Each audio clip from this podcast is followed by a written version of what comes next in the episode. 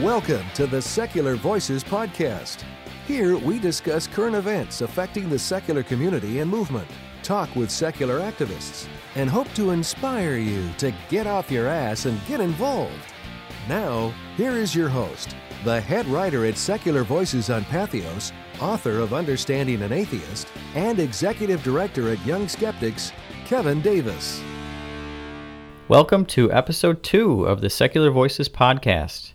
Here on the podcast, our goal is to bring you the latest in what's happening in news as it relates to the secular movement, talk about or two secular activists doing great work, and if we have time, toss in some weekly features like This Week in God's Plan from the Secular Voices blog. There are a few ways to listen to the podcast. Each episode will be posted on the Secular Voices blog on Patheos, as well as iTunes and SoundCloud. Advance access to the Secular Voices podcast is available to our Patreon supporters, so please be sure to check us out at patreon.com slash secularvoices. This week's topic, Punchin' Nazis.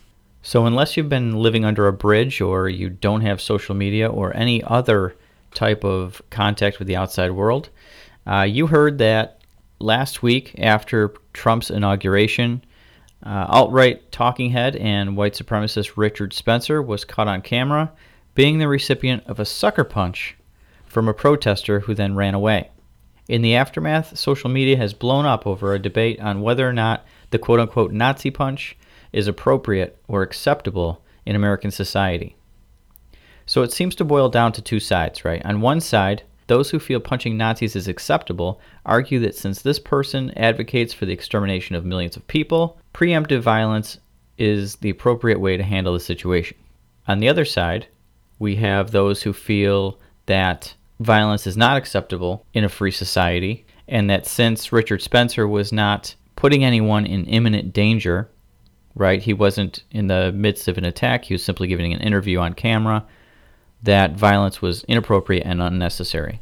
So this week I posted a piece on Secular Voices on the Patheos blog uh, where I addressed this issue after uh, really reading through a lot of different viewpoints on the issue on Facebook and Twitter through media channels like you know news websites and things like that and blogs and you know my own Facebook friends list right that's comprised I'd say 50% of secular activists or people in the atheist movement, and then you know 50% of people I know in real life or friends and family, things like that. Um, but my own my own Facebook feed has blown up into arguments and you know people really turning off conversation to one another on this divisive issue, and it's been pretty disheartening to see that something like this would divide people so much. And maybe it's just a product of the environment that we're living in now, right? With a new president who obviously is divisive, just ending a recent campaign season where, you know, it was all binary, right? It's us against them, regardless of which side you're on. Uh, there was no middle ground in really anything, any issue that was brought up during the campaign. So it's really, we've gone to this binary thinking environment where we only have two answers to every question. There's my answer and there's the enemy's answer. And unfortunately, that's what we're dealing with with this whole Richard Spencer thing. And he's really getting uh, a lot more attention than I think anyone would really want him to get. Uh, whether it's you know negative or not, some people say that bad publicity is still good publicity. Uh, and in his case, he may be getting good publicity in that you know people may be finding out about him that haven't heard of him before and now are watching his speeches on YouTube or are uh, reading things that he's written and maybe getting behind him. So after reading all of these things that people have written in my social circles and the opinions that they've had and how they've based those opinions up until this point uh, that I posted the piece this week, I really didn't get into it. I didn't comment. I didn't take one side or the other. Uh, but I felt it was about time to uh, really voice my opinion on it and hopefully influence some people if that's even possible to either change their minds on the issue or um, you know maybe assist them in in forming their opinions based on the rationale that I provided. So I'm just going to quickly go through really what my take on this whole Nazi punch situation is. Um, I mean, for me, it was it, it, was fun to watch for sure. I mean, I I really hate the guy like uh, like many other people do. He's uh, a deplorable individual, if I can use that word. His views are toxic. His stances on diversity are opposite of anything I've ever felt, certainly, and uh, and I think his position on these issues and what he's trying to, to accomplish are just uh, horrific. And it's bad for society, it's bad for peace, and it's bad for progress. So, the title of my piece, if you wanted to look it up, and if you haven't read it yet, is I Hate Richard Spencer Too, but here are three reasons I feel the Nazi punch was not acceptable. So, the first reason I gave for this is if we say it's okay to punch a Nazi or you know whatever Richard Spencer is, white supremacist, alt-right leader, neo-Nazi, you know whatever whatever label you want to put on him. I mean, he's a racist, right? Um, then where do we draw the line? How much violence against him or someone like him is acceptable? So, do we stop at a punch? Is it five punches, a few kicks? Is it okay to stab him? Is it okay to walk up to him with a gun and pull the trigger? So, where do we draw that line and who makes that decision? So, if we turn on the switch that says violence is okay against certain people and certain people with certain views and certain people who are advocating violence, then to what point do we make that violence acceptable? To what point do we say, here's the level you can take it, this is what's acceptable in society? Yes, it's still illegal, but this is ethical, right? you're fighting the good fight up until this point. Do we say it's okay to kill someone? Especially someone who hasn't actually killed anyone or no one he's directed has killed anyone? Is it okay for that preemptive strike even though we're not actually at war? You know, sure, we have times where when we're at war, yes, we take out the enemy before they can take us out because we know the intent is there, we're at war. You know, we know that that's what they've been directed to do. And war is a different situation than being at a protest or, you know, walking up to someone when they're trying to give an on-camera interview. It's a it's a it's a totally totally different situation. So the second reason I gave for you know not advocating this violence against Richard Spencer or those like him uh, is that he has not, to our knowledge, committed a violent act against anyone. Right. So although he may have advocated that, although I honestly, I tried to look for a time that he did. And if someone that's listening to this could find a time where he actually advocated violence against a race, against a people, against anyone, then please let me know and correct me. Um, but I couldn't find anything that actually showed that he advocated violence against anyone. In fact, what I found is, and I'm and trust me, I am not supporting this guy or making excuses for him. Uh, what I found for him was that he advocates a peaceful ethnic cleansing or something like that. He wants people to be paid off to leave the country. So it doesn't sound like he, you know, wants to exterminate a race, although I'm sure that he would be okay with that.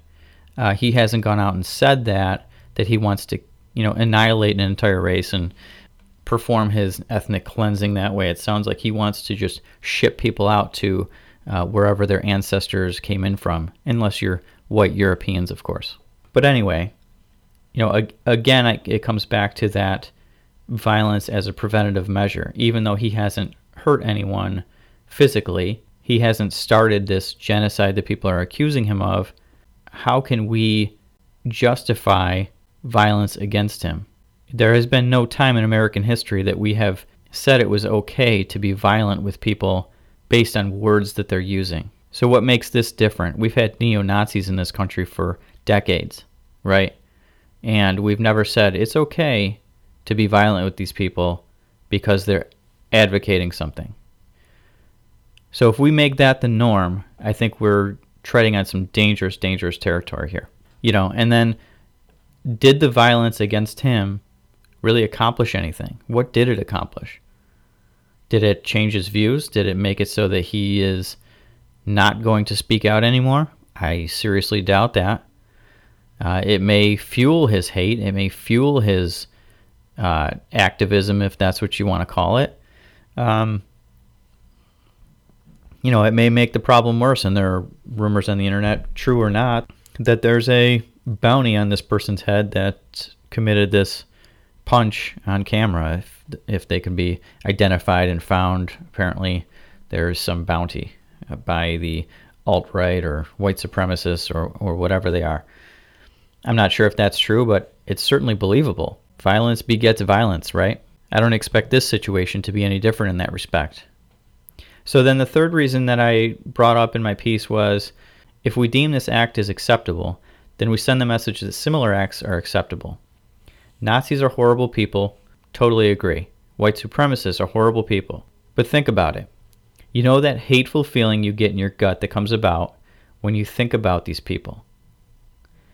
You think about a white supremacist, you think about the alt right movement and all it stands for, you think about Nazis, and you get this feeling in the pit of your stomach, and you get this rage forming that, yeah, it would feel great. It would feel great to hurt them. And it would feel justified because you feel that you are preventing some sort of mass extinction, because you are protecting people, because you are doing something that you feel is an American right or justified for the greater good. That's the same feeling that religious zealots get when they think about abortion doctors. So, someone that is this uber Christian who is anti choice, anti abortion, that's the same feeling in their gut that they get when they see an abortion doctor walking into a clinic to do his work. They would love to walk up to him and injure him. They would love to punch him in the face. They would love to stab him, kill him, take him out, bomb the clinic. And people have in the past. And what have we done as a society? We've said that's wrong. We've said that regardless of how you feel about the situation, regardless of whether you think it's wrong, what that person is going to do, it is not okay to preemptively strike against them and do something to injure or kill that person. We've made that statement in the courts. To those individuals who feel that way about abortion doctors and abortion clinics, it's exactly the same way that we feel about people like Richard Spencer.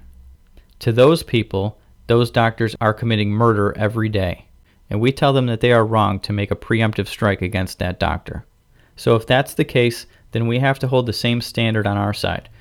Whoever assaults a Nazi or white supremacist who is not doing so in defense of an imminent threat to another human being is also in the wrong.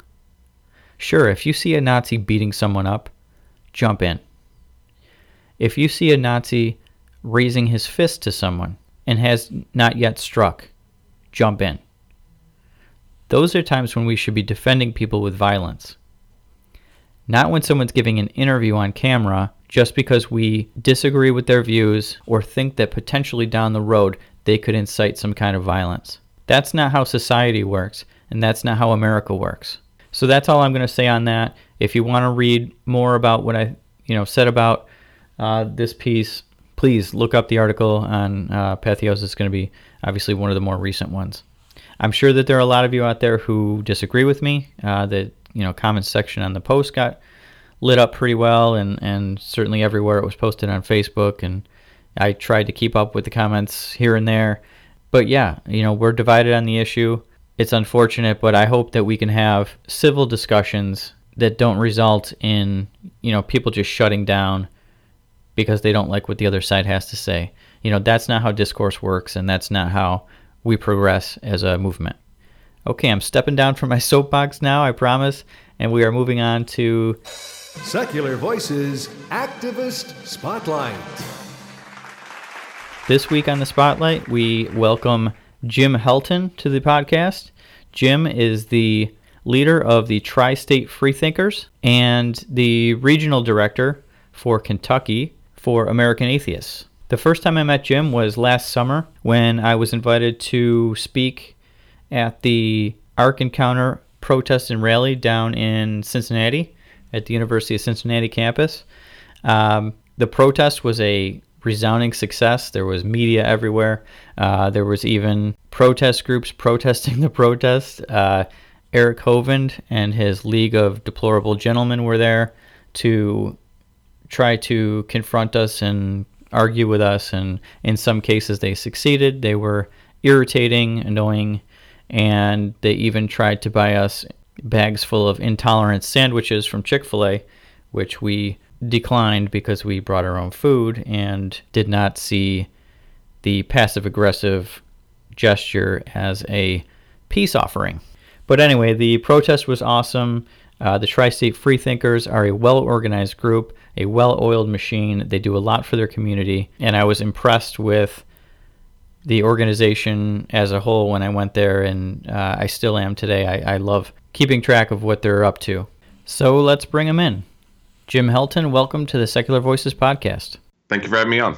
So, I just by following you on uh, on Facebook and Twitter, and um, uh, you know us us meeting back at the uh, Ark Encounter protest and rally uh, back in uh, last summer when the Ark Encounter opened, I've been kind of following uh, Tri-State Freethinkers and trying to keep up with what you guys are up to, and and it's really been a lot. And Tri-State is you know a relatively small group, but you know you guys are are really active um, in your area. If you want to, uh, I, I, know that you attended the Women's March in Washington. If you want to kind of give me your synopsis of how that went as someone that was there, I wish I could have gone, but uh, unfortunately I wasn't able to make it. So, what you, what's your opinion of the success of the Women's March?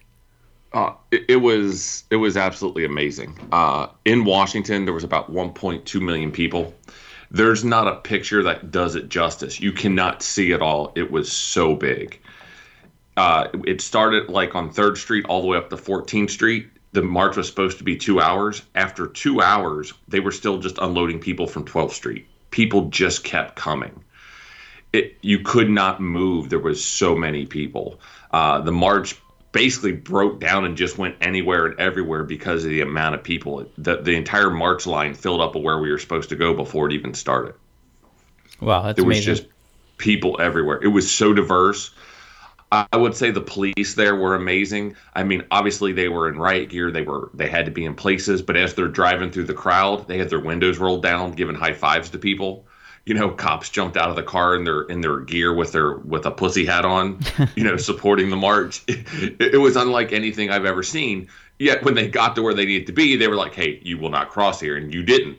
But it, it didn't set that tone of, you know, uh, of escal of escalation like I've been at other places. Right. Uh, and there were no violence. There was no incidences with over a million people through the whole march. Yeah, it's amazing, and, and definitely a. Um, you know, a, a welcome change uh, from you know, the day before and the the kind of nonsense that went on with some of the protesters, and unfortunately, the uh, you know paints a, a, a bad picture for the rest of the protest and, and during the inauguration of the new president. Yeah, from talking to the inauguration, you know, there was like thousands of people that waited like four hours to be able to protest, and they would not let them in, and it basically they turned them away and so you had thousands of people not in an area where they were supposed to be, but they got turned away and not allowed, and they went through the streets pissed off because they waited for four hours to be denied. Not that that justifies it, but that's kind of what escalated. Right, right. What escalated that, unfortunately. Sure. So, you know, now that the march is over, right? There, there are reports of um, how it went and things that were said uh, at the march by some of the keynote speakers and things like that some of it went well, some of it has a lot of uh, controversy or people in opposition to things that were said, especially by celebrities at the march, um, and kind of uh, helps to paint a bad picture of what the march was about uh, altogether. So, you know, now that it's over, now that everybody has gone home and has gone back to their lives, and and you know, I can certainly attest to things that I've been involved with where there's this huge ball of energy, right, when you're taking part in it and you feel great about it and, and you're super motivated. So now that it's over and you're back home, what's your view as far as what the march has accomplished or has kicked off for the future? Let me address two things on that. And there was even some discussion within our own group on this. Like the Women's March grew and took on more than what people originally intended. And some people didn't like that. Like we've watered down our message because now we're talking about poverty, we're talking about Black Lives Matter, we're talking about LGBT rights. Like this is no longer a women's march, so to speak. And I was all for it. It couldn't have gotten this big if they wouldn't have went this route. It's about intersectionality, meaning we have to come out of our bubble. If if like the tri-state freethinkers, our focus is separation church and state, but also equal rights. We're all supporting the same things. We need i mean our focus can be on separation church and state but when the lgbt community needs us we need to be there. When planned parenthood needs us we need to be there. When transgender has an issue we need to be there. If we have that intersectionality you can look at the numbers we turn out and the difference we can make together in making change. And i think that's huge and that was a message of the marks and some people are worried that the, the message got watered down but i think it shows how powerful we are and how it brought us together. I had an American Atheist sign right at the beginning of the march where everybody had to pass me because I got separated from my Planned Parenthood group that brought me, and I got separated from American Atheist. And I had people, one, knew who our group was, two, that were high fiving me, thumbs up. I even had Christians hugging me saying, I agree with you because my sign said, This is not a church, pointing to the Capitol. It, it brought everybody together. So I think that's huge. The, the second point is our Ark Encounter protest, just to put this in comparison, made international news. We had the biggest growth membership ever in one single month. It was around just under 100 people in one month for membership. We had a major role in the Cincinnati March here. They were expecting 5,000 people. We had about 15,000 people. And we had a huge presence at that march doing security and other things. Our membership this month, since that march, we're going to grow our membership more than we did on the Ark Encounter. And news coverage was only the local news because there wasn't all of the other news coverages because they had their own marches to cover. Right. So people, we we were at Planned Parenthood volunteering yesterday. Normally we get you know four or five people. There was 20 people there. Uh, all of our volunteer events for community service, we do about three a month. They're, all have waiting lists now. Like where people just can't get in. The amount of people that want to volunteer that want to do something. It's ex- it, uh, on that effect it's exciting. It's bringing people together that can no longer remain silent. Like one of the signs says even introverts are here.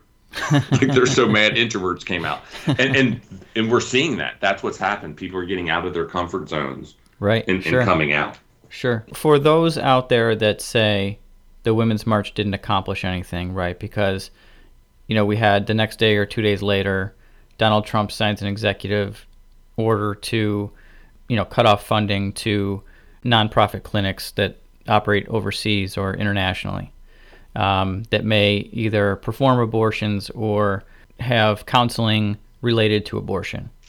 So, with that action coming just two days after the march, you know, what's your response to those who um, criticize the march and things like it, saying that that nothing was accomplished, that he's not going to listen, and and neither are our representatives in government.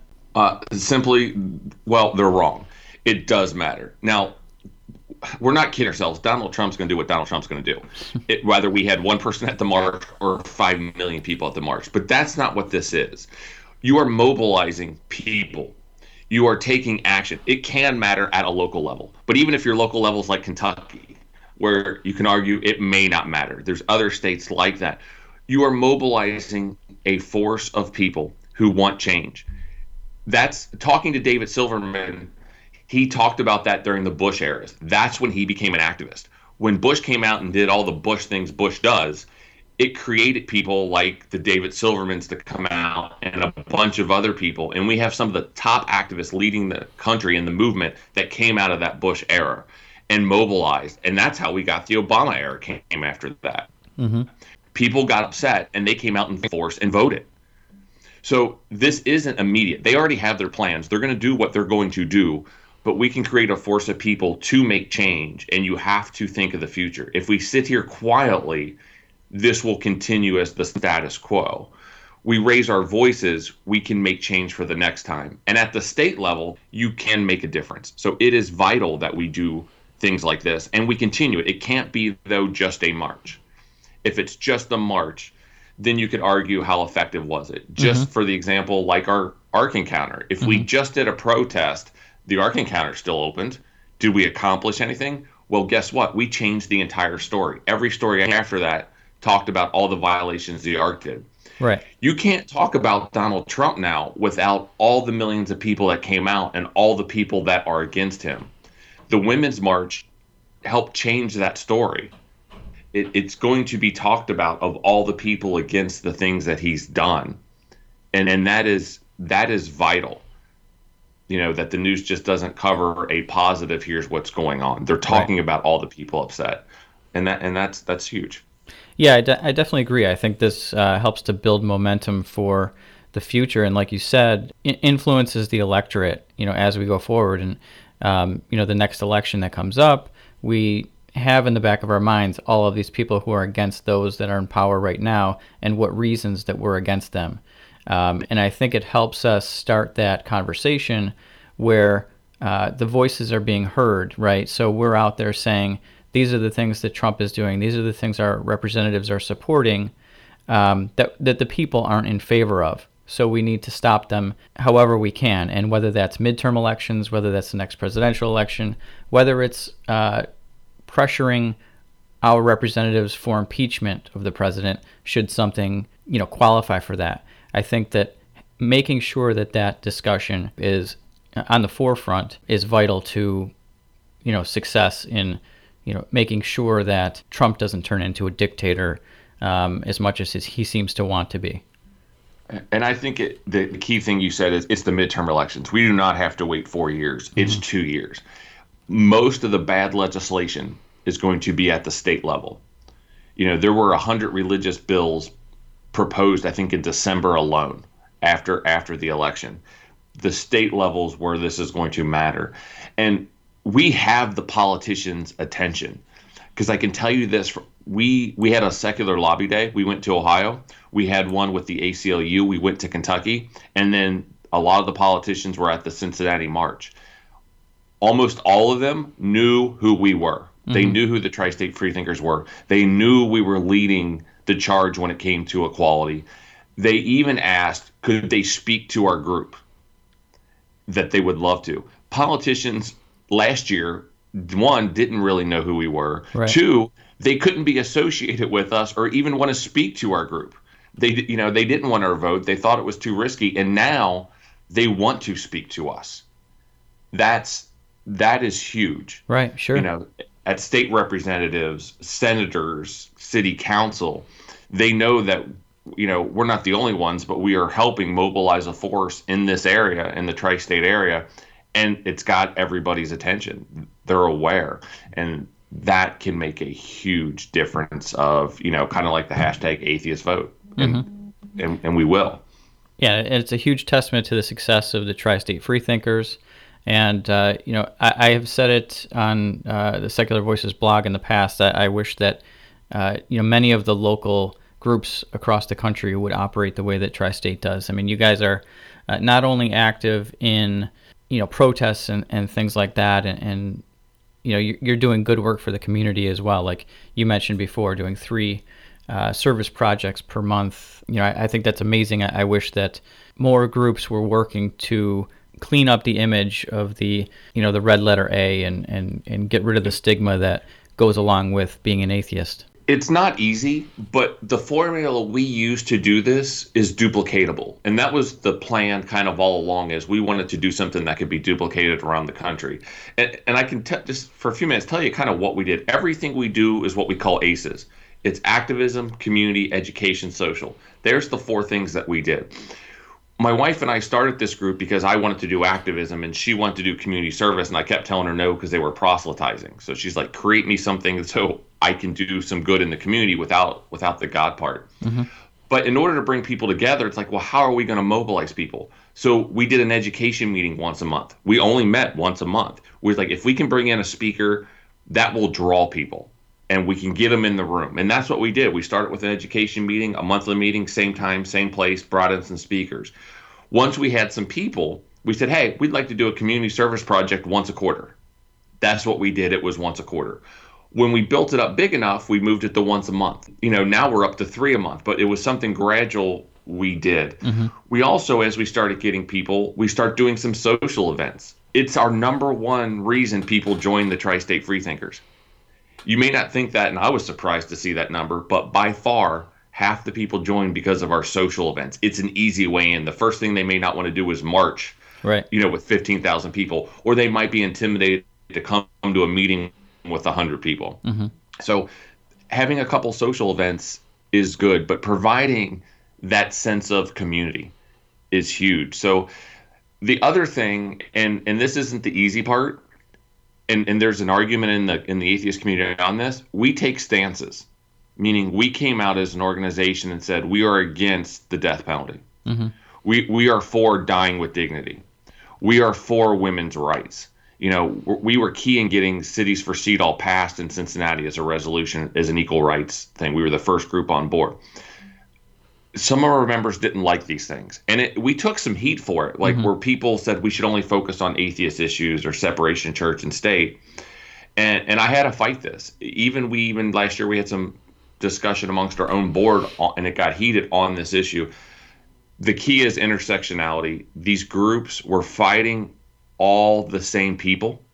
We're all on the same side on these issues we need to unite. And it's a hard transition for leadership to do, but if they do that, the growth that that group will have and the impact in the community, we are no longer considered the atheist group or those horrible atheists. We are, you're going to do something in Cincinnati. You know what? You probably should call the Tri State Freethinkers. They're organized, they have resources, they know what they're doing, they can turn out a crowd. Mm-hmm. You know, the ACLU's calling and saying, "Hey, we want to organize an event with you at the State House."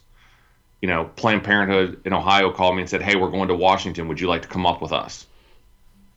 You know, I right. didn't have to yeah. cover gas. They even provided housing where I could go. This is what we need to do as as organizations around the country, and I'd be happy to help people that are trying to do this.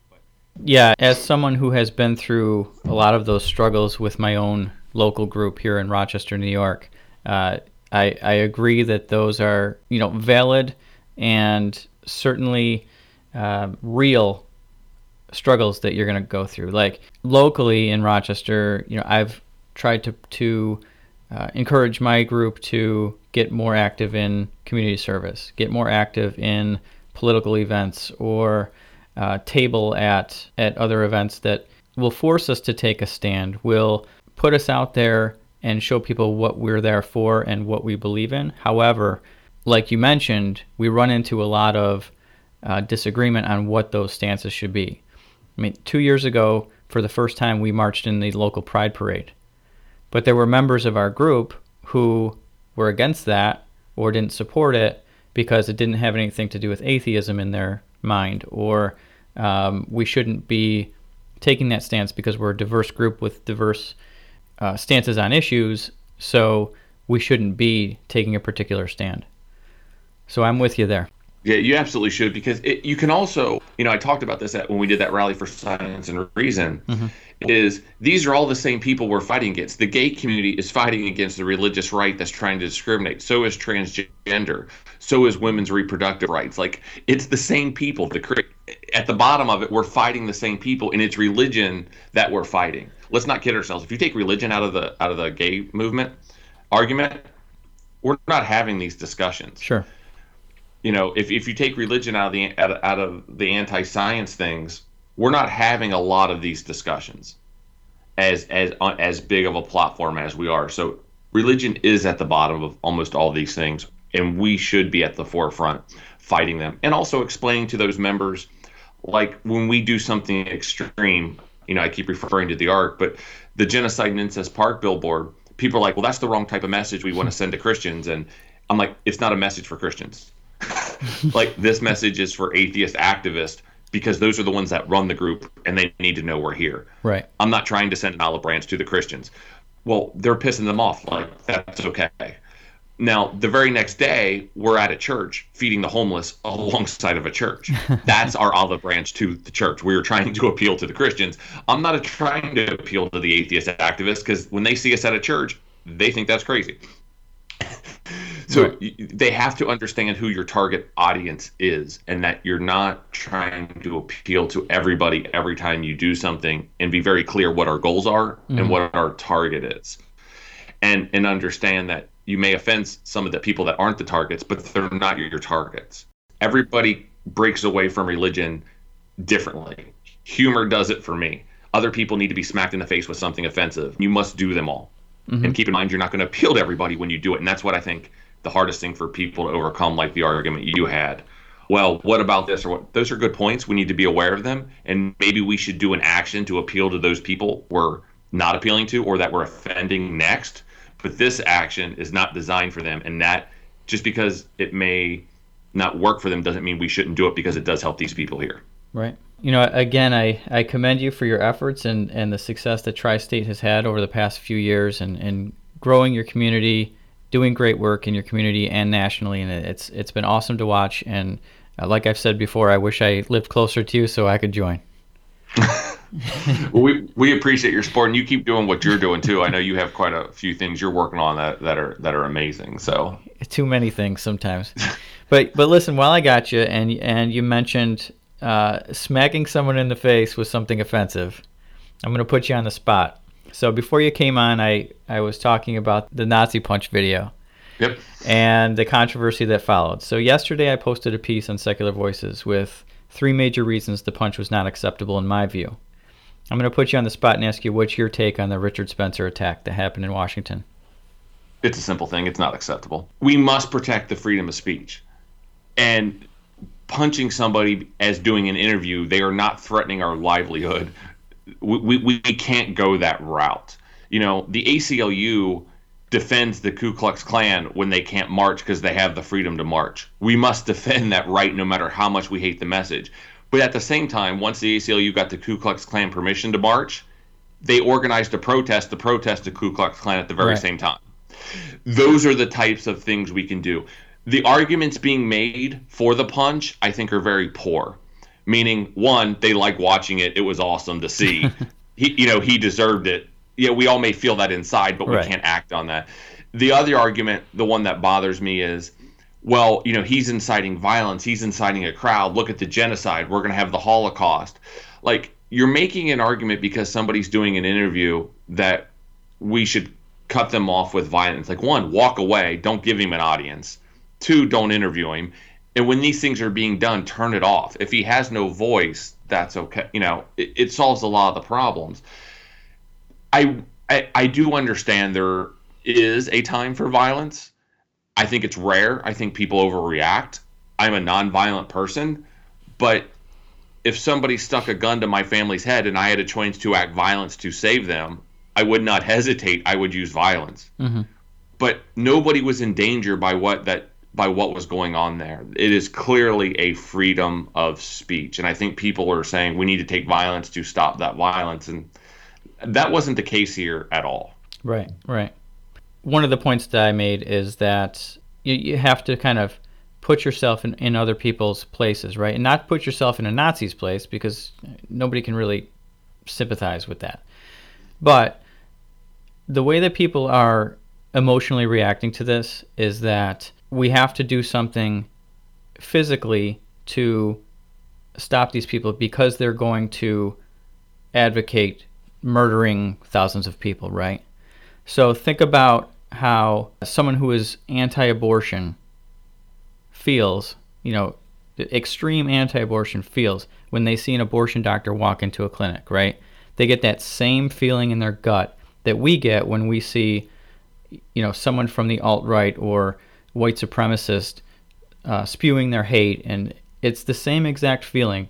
They feel that if they do something to this abortion doctor, they're going to save lives, they're going to stop murder, just like that protester felt when he punched Richard Spencer.